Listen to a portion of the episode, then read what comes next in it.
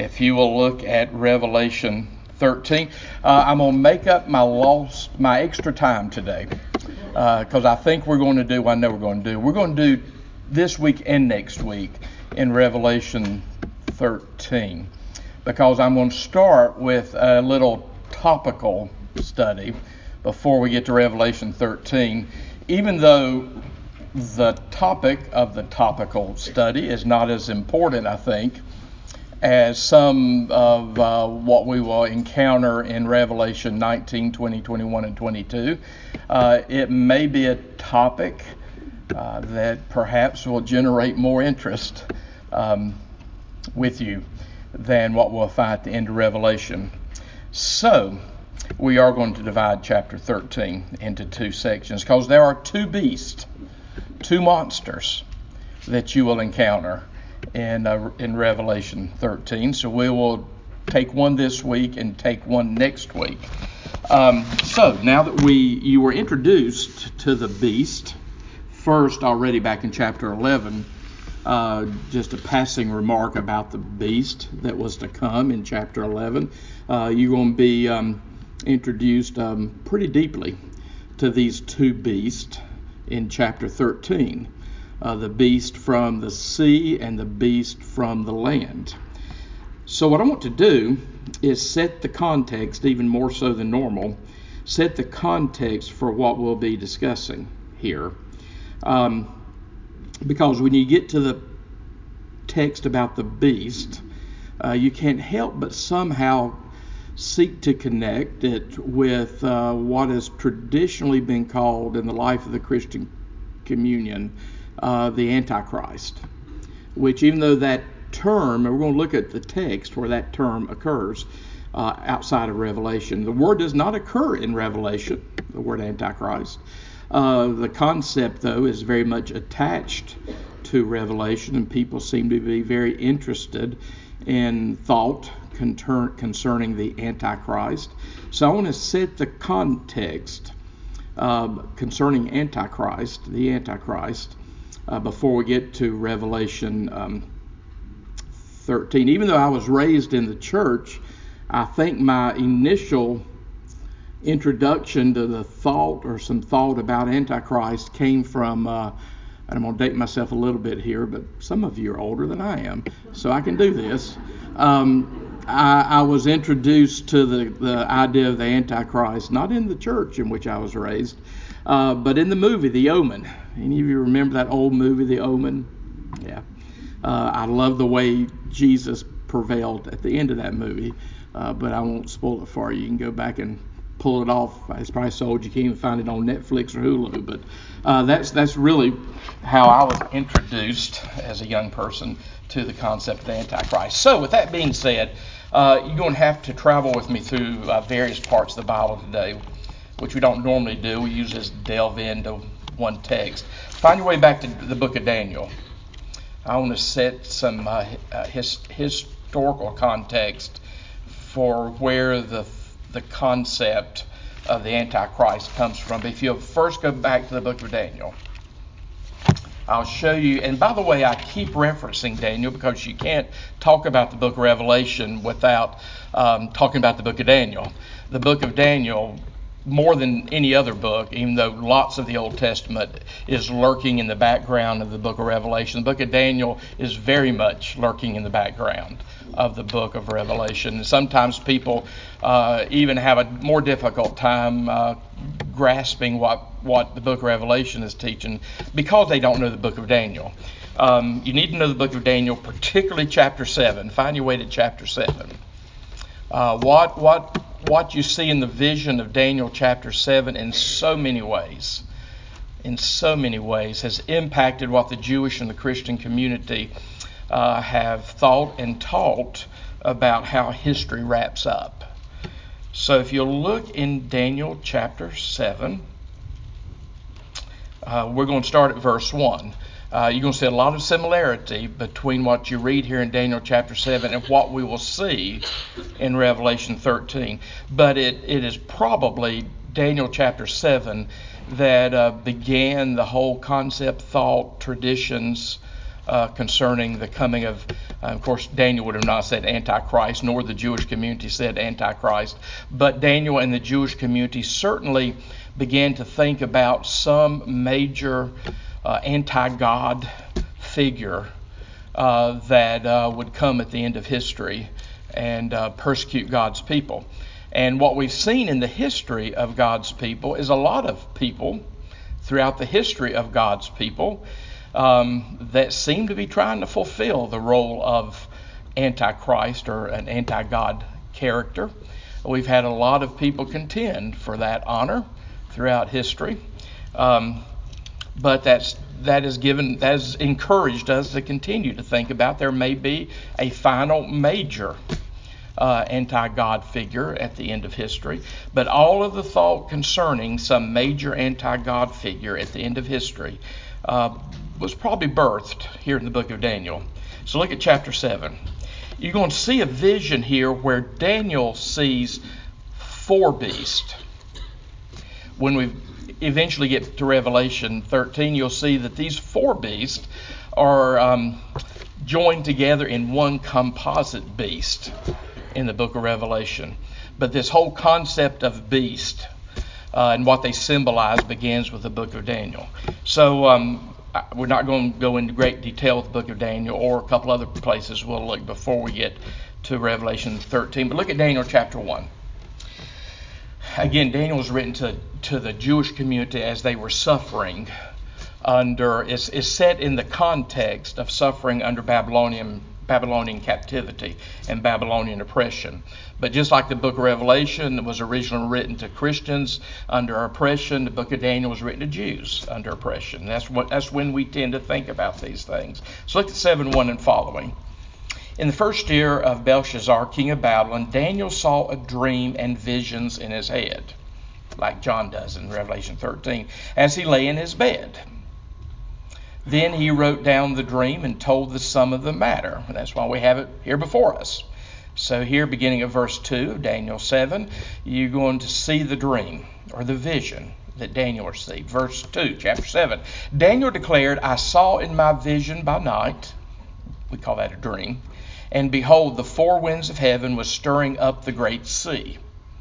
You're going to see it the sea again in Revelation 13. And four great beasts, for for Revelation is going to be two. Uh, but here it's four great beasts come up out of the sea, different from one another. Uh, verse 4 The first was like a lion and had eagle's wings. By the way, this is an aside. Uh, that's called a griffin, by the way, if you've not seen those. That is a griffin. I'd like to remind my wife of that because her maiden name is Griffin. Uh, that is a griffin, a lion that has wings. So this first beast is basically a griffin, uh, and four great beasts came up out of the sea, different from one another. Verse 4 And the first was like a lion and had eagle's wings. Then as I looked, its wings were plucked off, and it was lifted up from the ground and made to stand on two feet like a man, and the man and the mind of a man was given to it. So this is a beast that thinks like a man. Verse 5 And behold, another beast, a second one, like a bear and notice, just like you'll see in Revelation, the recurring word like. These are symbols. And this, this second beast is like a bear. It was raised up on one side. It had three ribs in its mouth between its teeth, and it was told, Arise, devour much flesh.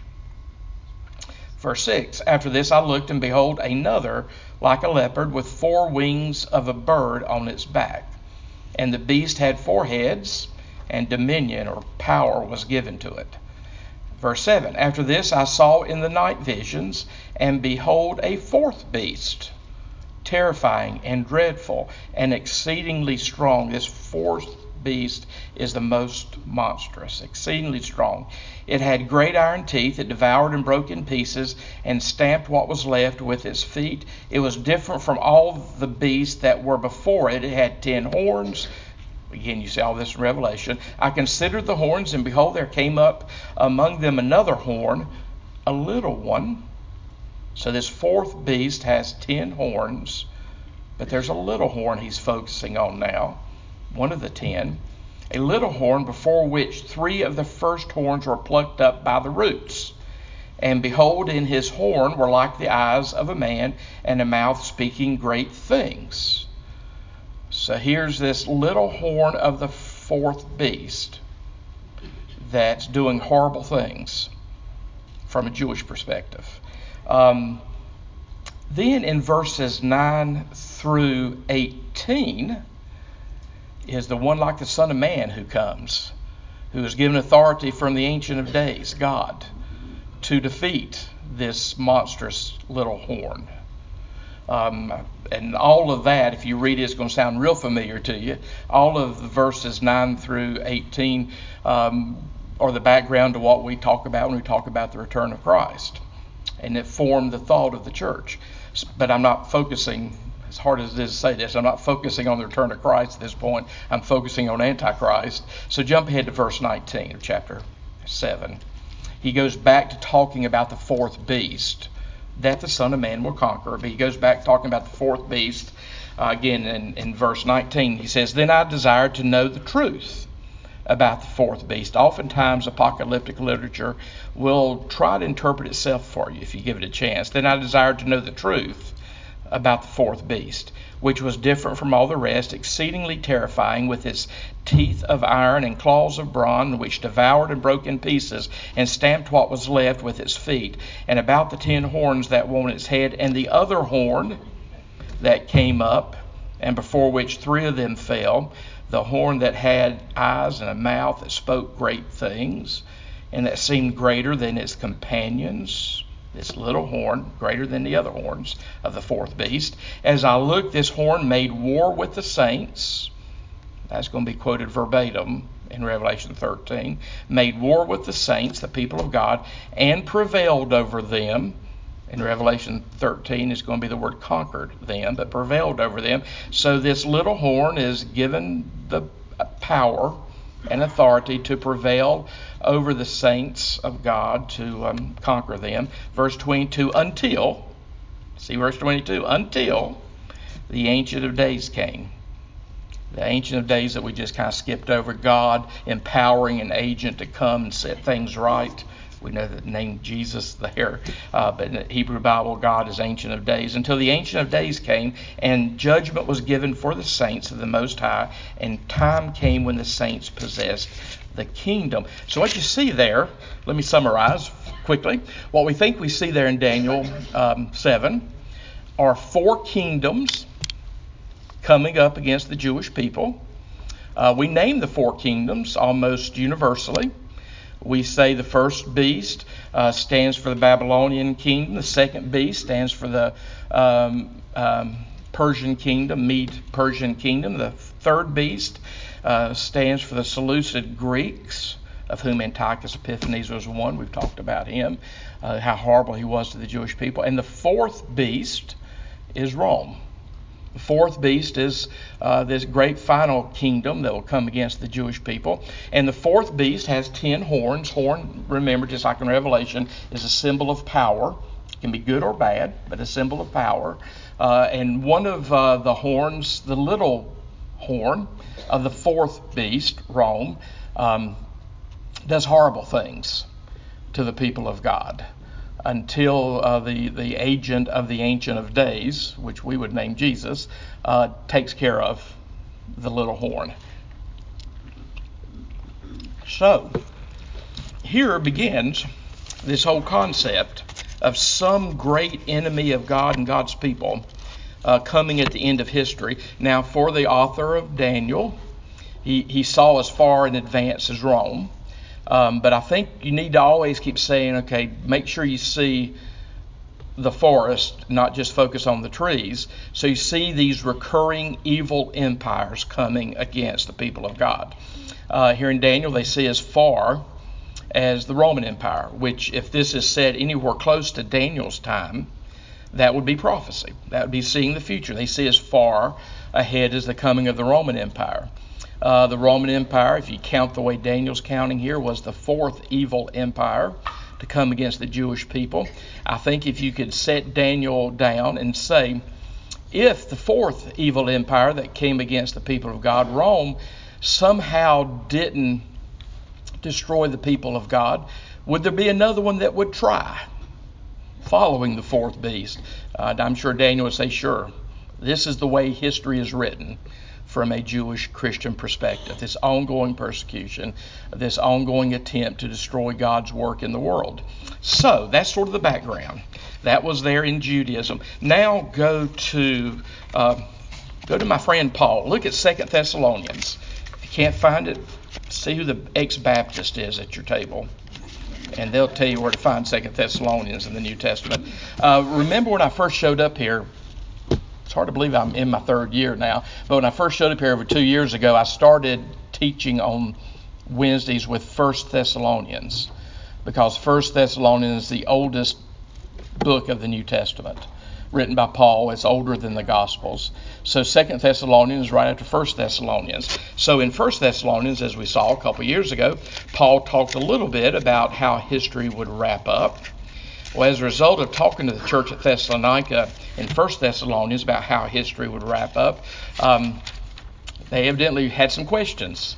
Uh, that they brought to Paul, and Paul uh, had to say some more to them about how history would wrap up. So look at chapter 2 of Second Thessalonians. We're going to see where Paul begins talking about maybe this person, um, this, and when you get in Christian terminology, Antichrist, even though Paul doesn't use that word, the book of Revelation doesn't use that word. That word, I'll show you where it comes from. That word gets in Christian tradition, uh, the Antichrist. Um, look at Second Thessalonians chapter 2. Paul's talking about some things that have to happen before the end. 2 1 and following, um, Paul says, Now concerning the coming, second coming, the coming of our Lord Jesus Christ and our being gathered together to him, we ask you, brothers, not to be quickly shaken in mind or alarmed, either by a spirit or a spoken word or a letter seeming to be from us, to the effect that the day of the Lord has come. And now he's going to tell you what has to happen first. So he's saying, don't be deceived if somebody tells you the day of the Lord has already occurred. He's going to say, beginning at verse 3, there's some things that have to happen first. So notice what he says has to happen first. Verse 3, uh, 2 Thessalonians chapter 2. Let no one deceive you in any way, for that day will not come unless the rebellion comes first. The rebellion, sort of a final apostasy, a final falling away, and the man of lawlessness uh, what some people might call Antichrist, what Daniel would call the little horn of the fourth beast. Um, Paul is calling the man of, of lawlessness. And the man of lawlessness is revealed, the son of destruction, who opposes and exalts himself against every so called God or object of worship, so that he takes his seat in the temple of God, proclaiming himself to be God. Do you not remember that when I was still with you, I told you these things? Paul is saying, and you know what is restraining him now. Well, evidently they knew. I wish he would have said to us what it is that's restraining him now. We offer lots of suggestions. The church, the Holy Spirit, are usually the two most prevailing suggestions as to what is restraining the man of lawlessness now. But he says to the church at Thessalonica, You know what is restraining him now, so that he may be revealed in his time. For the mystery of lawlessness is at work. Yeah, I, I, you'd probably amen him at that point when you look at human history. The mystery of lawlessness is at work. Only he who now restrains it will do so until he is out of the way. Uh, he could be again Holy Spirit, but he could also be body of Christ. He, she, it, body of Christ. Verse 8, and then the lawless one will be revealed, whom the Lord Jesus will kill with the breath of his mouth and bring to nothing uh, by the appearance of his coming. So the coming of the lawless one is by the activity of Satan with all power and false signs and wonders and with all wicked deception for those who are perishing because they refuse to love the truth and to be saved. Okay, now go. So that's Paul sort of touching on this historical concept. Go now, let's hear from John. Look at 1 John. Not the gospel, but go to the epistles of John, the three little letters. Start with me at 1 John. These were perhaps probably written by the elder John, the old John, at the end of his life, probably in Ephesus. He's very much the elder statesman of the church at this point. Uh, he is the last surviving uh, disciple of Jesus. as sort of the tradition of the church. John was the only disciple of Jesus of the 12 that dies a normal death. They're all martyred except for John the apostle. So uh, this is the old John uh, trying to give some advice to the church, which by this point may have been around for as much as 60 years. If you look at 1 John, look at chapter 2, verse 18. Children, it is the last hour. Now remember we've talked several times that I've told I've told you that from a New Testament perspective, everything from Jesus' death, burial, resurrection, ascension on is termed the last hour, the last days in the New Testament. The last days started with Jesus, his first coming, and we'll wrap up one day. And you know the image I keep kind of presenting to you is D-Day versus VE Day in World War II. D-Day is the first coming of Jesus and he, he kind of um, set everything in motion and determined the outcome on D-Day, Calvary, and resurrection. VE days when everything's wrapped up. So that's why the New Testament has no problem calling all of the Christian history the last days. So I, I know in popular conversation, last days is always our time period right now or the last date, and there will be some last days of the last days. But to, to, to use the phrase like you like the New Testament, last days is all of Christian history. It's the wrapping up of what Jesus accomplished at Calvary. Anyway, verse 18, chapter 2. Children, it is the last hour, and as you have heard that Antichrist is coming. So John is the only one here in the epistles that uses the phrase Antichrist. But I want you to look at how John talks about Antichrist. It is the last hour, and as you have heard that Antichrist is coming, so now many Antichrists have come. Particularly in the last hundred years, when Christians talk about Antichrist, they just think about the Antichrist, maybe the last final Antichrist that comes against the people of God. And, and I think there will be such. I mean, just reading human history and the and, and the history of the Jewish and the Christian people say there there may very well be such. We've had a lot of uh, contenders for Antichrist throughout our history. Um, we've had a lot of contenders for Antichrist throughout our history. So that's why John could say there there were some alive in his day. Um, Nero, um, which may be very much the background of the book of Revelation, Nero certainly looked like an antichrist to the Christian people. Nero was killing Christians, covering their bodies with tar, putting them on crosses, and lighting his evening events by burning them. And that's just a little of what Nero did to the church. And of course, Nero is the one who killed Peter and Paul. So when Nero was reigning, uh, yeah, they probably all said this is may not be the last one, but this is certainly Antichrist. Um, which is also why in the Armenian language, I actually have, I actually did a funeral here in High Point right after I came for someone of Armenian extraction. I don't know there's any Armenians in the room right now, um, but in the Armenian language, and the country of Armenia was the first country to embrace Christianity in the third century, about a hundred years before Rome finally falls to Christ.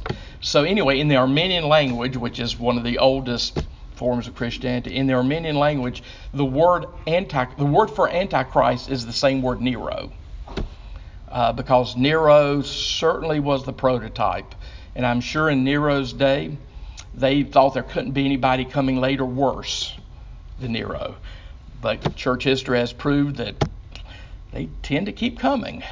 Uh, but anyway, so John says, So now men Antichrist have come, therefore we know this the last hour. Antichrist sort of fill the whole last hour. Uh, from beginning to end. Um, verse 19, they went out from among us, they were not of us. Uh, so he's talking about that. Look at verse 22. Who is the liar but he who denies that Jesus is the Christ? This is the Antichrist. He who denies the Father and the Son. So the Antichrist is someone who denies Trinity, denies the, divinity of Jesus. Again, there's been many contenders uh, for this for this award. Look at chapter four, verse three. He's going to mention it one more time. Uh, chapter four, verse three of First John. Every spirit that does not confess Jesus is not from God. This is the spirit of Antichrist which you heard was coming is now in the world. One last time, look at, keep going east. Uh, after First John, you find Second John. Unless you have a real bizarre Bible, you should find Second John after First John. If you look at Second John, it's only one chapter. Uh, look at verse seven. You probably haven't read Second John lately.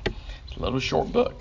If you look at verse seven, uh, John says, "For many deceivers have gone out into the world." Those who do not confess the coming of Jesus Christ in the flesh. That's exactly what he said in 1 John.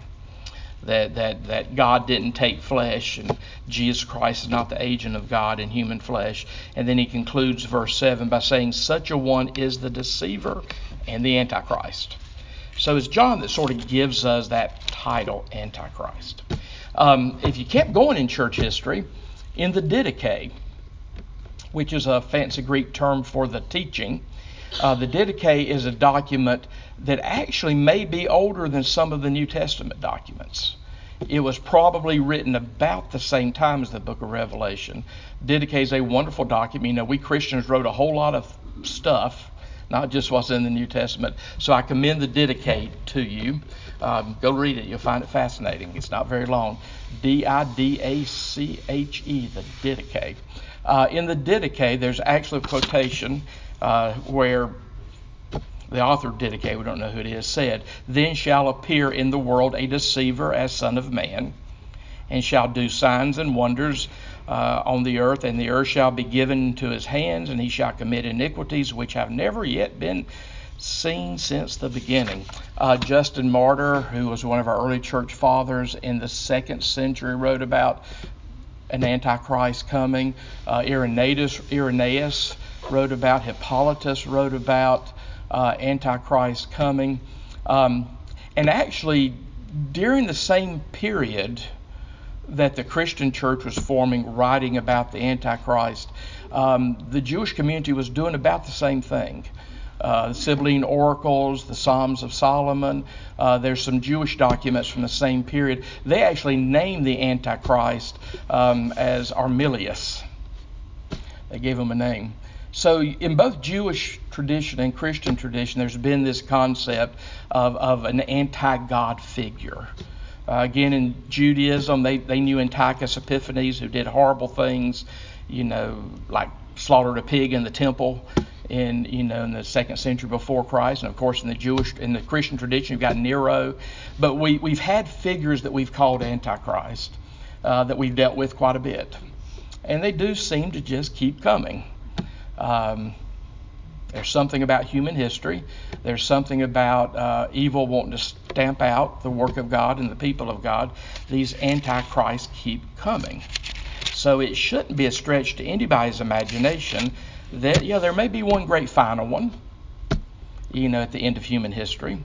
So, with all of that background, probably more than you ever wanted, now go to Revelation 13.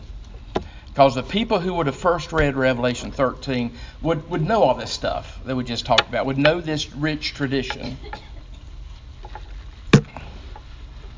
So, just the first beast. And the first beast um, is a little easier to deal with. We can do it pretty quickly. The second beast is probably closer to what most Christians would think, particularly given the tradition that I just shared with you.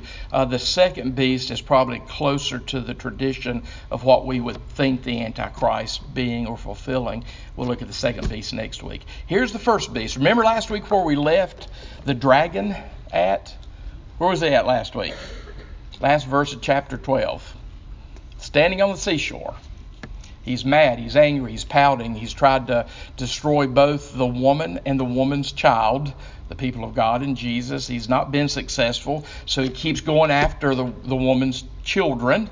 Uh, the, the people of God. So, the, you know, the dragon is frustrated at, there at the end of chapter 12. So we, we left the dragon at the end of chapter 12. By the way, somebody gave me a book last week written by a friend of theirs who is an exorcist. And the title of the book, book is Slaying Dragons. So they knew about Revelation chapter 12, that image of dragon, because by the time we finish with the serpent in the garden as Christians, yeah, we turn them into a dragon and Satan by the time we get to uh, chapter 12 of first Revelation. So we saw uh, the dragon, Satan, coming after the woman, the people of God, who, who brought Messiah into the world, God's agent to change history, and the dragon's try, been trying to destroy. So now the dragon needs some help. We left him last week frustrated, standing on the seashore. And uh, so this week, um, we, we, we see the part two and part three of the unholy trinity the dragon with beast number one, beast number two. So here's the text. Verse 1 of chapter 13. And I saw a beast rising out of the sea. Um, by the way, let me show you something. Put your finger right there. Just turn over to chapter 17 of Revelation. Just a second. We'll get there in a few weeks. But look at chapter 17. If you look at chapter 17, verse 15, I said a few moments ago, if you give apocalyptic literature a chance, it may it may interpret itself for you. Look at chapter 15 of verse 7, chapter 17, verse 15, chapter 17, verse 15, uh, and it says, "An angel said to me, the waters that you saw." Where the prostitute is seated, we'll get to her eventually, are peoples and multitudes and nations and languages. That's what the waters, the sea, symbolizes the peoples and multitudes and nations and languages. So um, the book actually tells you what that is. Now go back to chapter 13. So here's the beast. He's standing, I mean, here's the dragon standing on the seashore, and he sees a beast rising up out of the sea, rising up out of all the peoples and nations and languages and multitudes. And this beast has ten horns and seven heads. Sounds very much like the dragon in the last chapter um, with ten diadems on his horns. Now, if you remember the dragon from last chapter, the diadems were on the dragon's head. Here, the diadems are on the dragon's horn. So I think we we figure out what he means by that. The dragon is Satan. Satan has a lot of power um, and authority uh, to do do a lot of stuff. So the the horn, the, the, the diadems, the crowns, are on on the dragon's head. But here with this beast, the the, the horns um, is where you find the heads. Horns again, for good or bad, are power.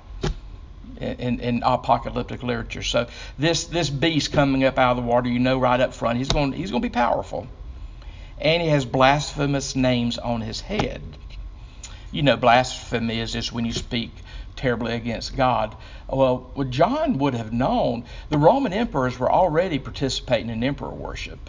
Domitian was already printing coins, we have a lot of them, where Emperor Domitian referred to himself as um, uh, Dominus et Deus, Lord and God. Uh, the Roman emperors referred to themselves as Soter, um, Savior. Um, so yeah, they by, by the claiming of these divine names, that's from our perspective, Jewish Christian perspective, that's blasphemous for a human being to, to claim that sort of title. So here this beast comes up out of the water. He's got a lot of power. He's, he's claiming blasphemous names. Verse 2 And the beast that I saw was like a leopard. Now, here you see the four beasts of Daniel become one. Uh, the beast that I saw was like a leopard, his feet were like bears, his mouth was like a lion's mouth, and to it the dragon gave his power and his throne and his great authority. So we know that the power behind this beast is satanic power, the, the dragon's power. On and it says on verse verse three, one of its heads seemed to have a mortal wound, but its mortal wound was healed, and the whole earth marveled as they followed the beast. Uh, two things that you'll see in your study Bibles, or if you read the commentaries. Um, uh, historically speaking, uh, they all they, that was very common in the in, in, the first century that if you remember Nero, he got killed, uh, stabbed, slaughtered. He got killed, and that's what did Emperor Nero in. Then there was one year of terrible civil war. So within a year from the death of Nero, there were four Roman emperors that were claiming the throne. But there was this thing with Nero, and we have lots of evidence of this. There was this thing about Nero at the end of the first century. It's kind of like Elvis. People kept saying they were seeing him in places uh, after he died. And there was all this talk about him being in the east, being there with the Parthians. Remember, the Romans were scared to death of the Parthians. That was one of their enemies in the east. So there was always this um, conspiracy theory floating around the last part of the first century that Nero really didn't die. He's in the east, he's raising an army, and he's coming back to get us. Um, I think Nero really was dead. If not, he never came back. Um, but I think the important spiritual thing here, because you're going to see this throughout chapter 13, that's the historical piece, but I think the spiritual piece here is both of these beasts will try really hard to counterfeit God and Jesus. Whether it's unholy trinity to counterfeit the Holy Trinity, whether it's seemingly killed but coming back to life, Jesus. Uh, you see that kind of spiritual counterfeit work going on. So, um, and as a result, the whole earth marveled as they followed the beast. Look at verse 4. And they worshiped the dragon, for he had given the authority of the beast, and they worshiped the beast, saying, Who is like the beast, and who can fight against it? Uh, you may know that's almost verbatim, except the word beast is inserted instead of God. That's almost verbatim for the Song of Moses that they sing in Exodus 15 after the Egyptians are destroyed in the Red Sea. So this whole earth is worshiping the dragon, the dragon's beast, and they're singing hymns like we they sang to God in Exodus 15, who is like the beast. Look at verse 5. And the beast was given.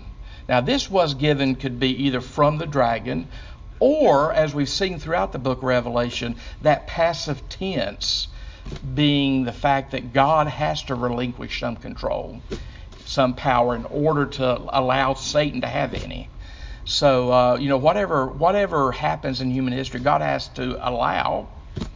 He's not responsible. He's not in favor of it. It's not his idea. God's never the author of evil. But if we believe God is sovereign at some point, then God has to sort of allow things in human history. That's why throughout the book of Revelation, for all the bad stuff that's happening, it's usually described in the passive tense the beast was given, the beast was allowed. Could be Satan here, but it could be God here. The beast was given a mouth uttering haughty and blasphemous words. I know you can't imagine some great earthly leader being very arrogant and prideful, but it happens in human history. So here's this guy. He's he's uttering he's uttering haughty and blasphemous words. It was allowed, and it, it the beast was allowed to exercise authority for 42 months. You're very familiar with that now, aren't you? 42 months, which is 1,260 days, which is three and a half years, is given all three ways in the book of Revelation. That's that period that was intense persecution under Antiochus Epiphanes uh, in the Jewish world that finally gives way to Hanukkah. Uh, but that's the period of persecution, three and a half years. Uh, it's not a literal period any, any, more so than this is a literal beast, uh, but it's symbolic of the period. You know, it is it is a period, but it's not unending. It's a period. So this is the same period that we've talked about a lot because it keeps recurring. Verse six: It opened its mouth to utter blasphemies against God, blaspheming His name and His dwelling. That is, those who dwell in heaven Verse 7 also, it was allowed, again the passive, it was allowed to make war on the saints and to conquer them. That's that verse almost straight out of Daniel 7. It was allowed to make war on the saints, that's us, by the way, and conquer. You know, the, the, the enemies of God can't hurt us, and the enemies of God can kill us. And martyrdom is not a bad thing. The word witness and the word martyr is the same in the Greek. And Christians, throughout our history, we have produced lots of martyrs.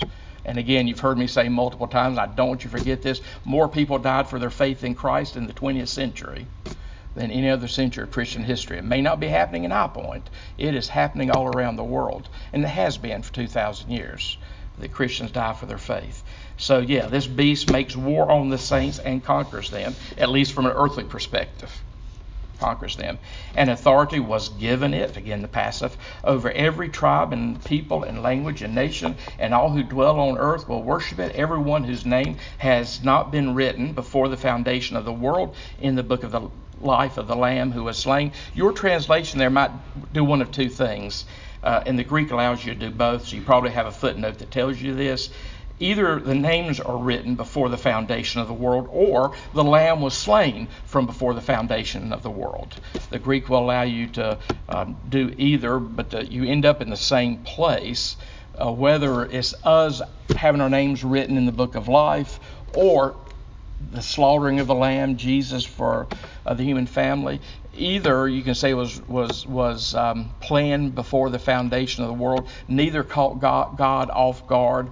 Both have been part of God's plan since the beginning. So that's where you get that reference to the before the foundation of the world in the book of the life of the Lamb. Uh, we ran across that book, by the way, in chapter 3 when we read about the church of Sardis, the book of the life of the Lamb, where our, where our names are recorded that we belong to the Lamb, not to the dragon, not to the beast. We belong to the Lamb. And then now he's going to quote Jeremiah If anyone has an ear, let him hear. And then here's a quotation from Jeremiah If anyone is to be taken captive, to captivity he goes. If anyone is to be slain with a sword, with a sword must he be slain. Well, again, if you go back to Jeremiah, uh, particularly verse 11 of chapter 43, but there's almost an allusion chapter 15 of Jeremiah.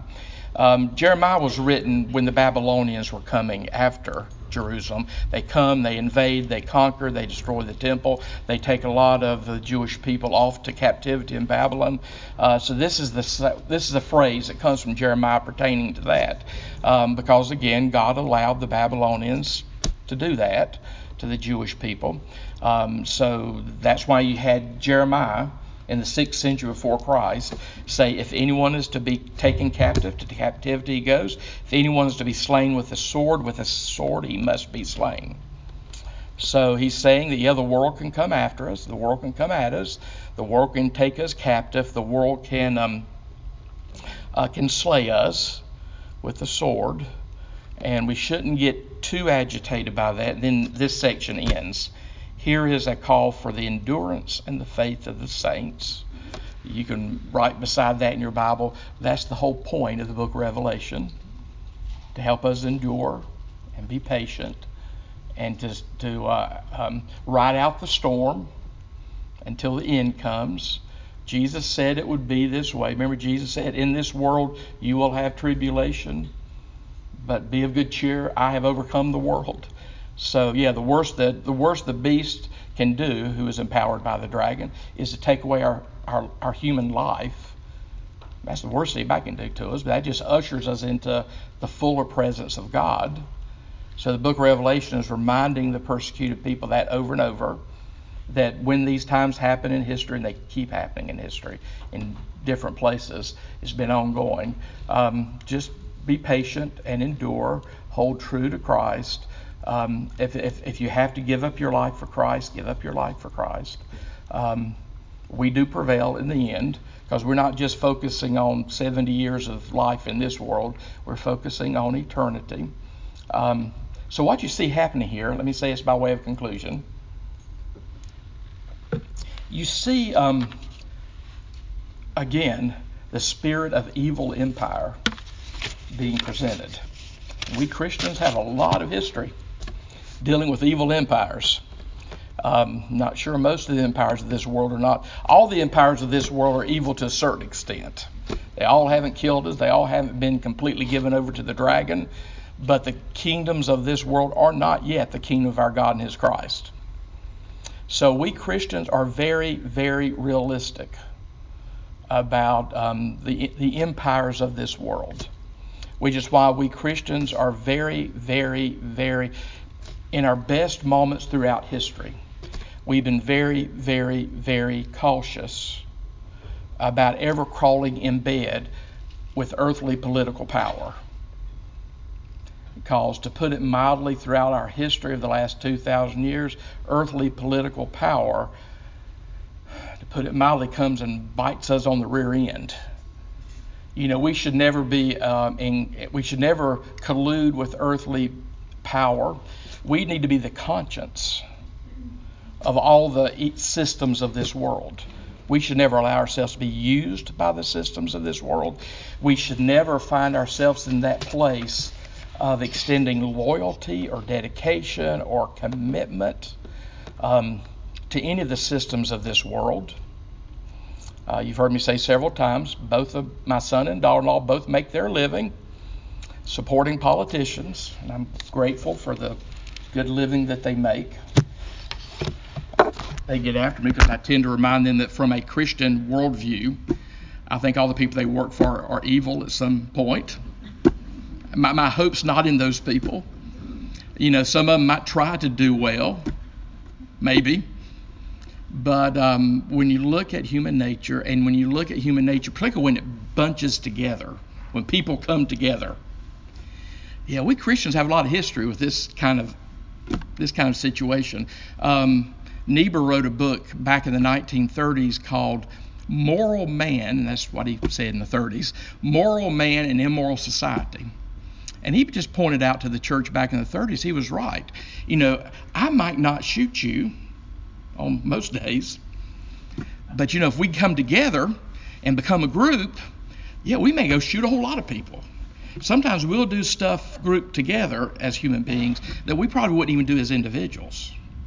So you need to be careful of empires. You need to be careful of structures. You need to be careful uh, again, Paul is very clear our citizenship is not in this world. You know, I try to be a good citizen, I always make sure I vote. Not in the pulpit, but many other places. I'll share lots of opinions with you about politics in all different ways. But when the day ends and I go home, I've got to first and foremost make sure that my loyalty to Christ has not been uh, diminished.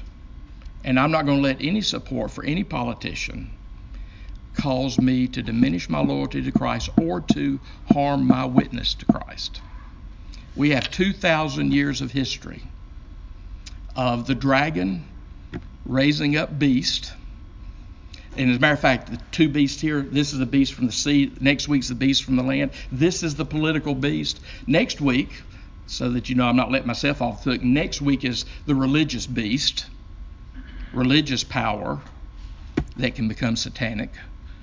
We need to be very realistic. Now, we're faith filled, we're optimistic. I know that when all is over with, everything's said and done, we'll get home before the dark. But I'm very realistic about human nature and governments and history because we got 2,000 years of Christian history written with the blood of the martyrs of the Christian faith. So we need to always be making sure that we have that appropriate distance. You know, you don't have to be Amish, but, but, but do remember the Amish. They got something going for them. We don't have to go that far, but we need to make sure we maintain appropriate distance from all the ways the world can use us and contaminate us.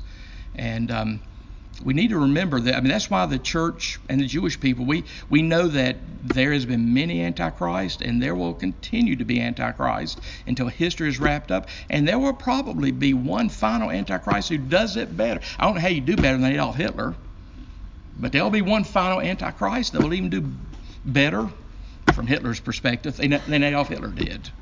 And that's why we Christians, by the way, I'll leave you with one book. Uh, this is an interesting book. It's written by two New Testament scholars, Michael L. Brown and Craig S. Keener.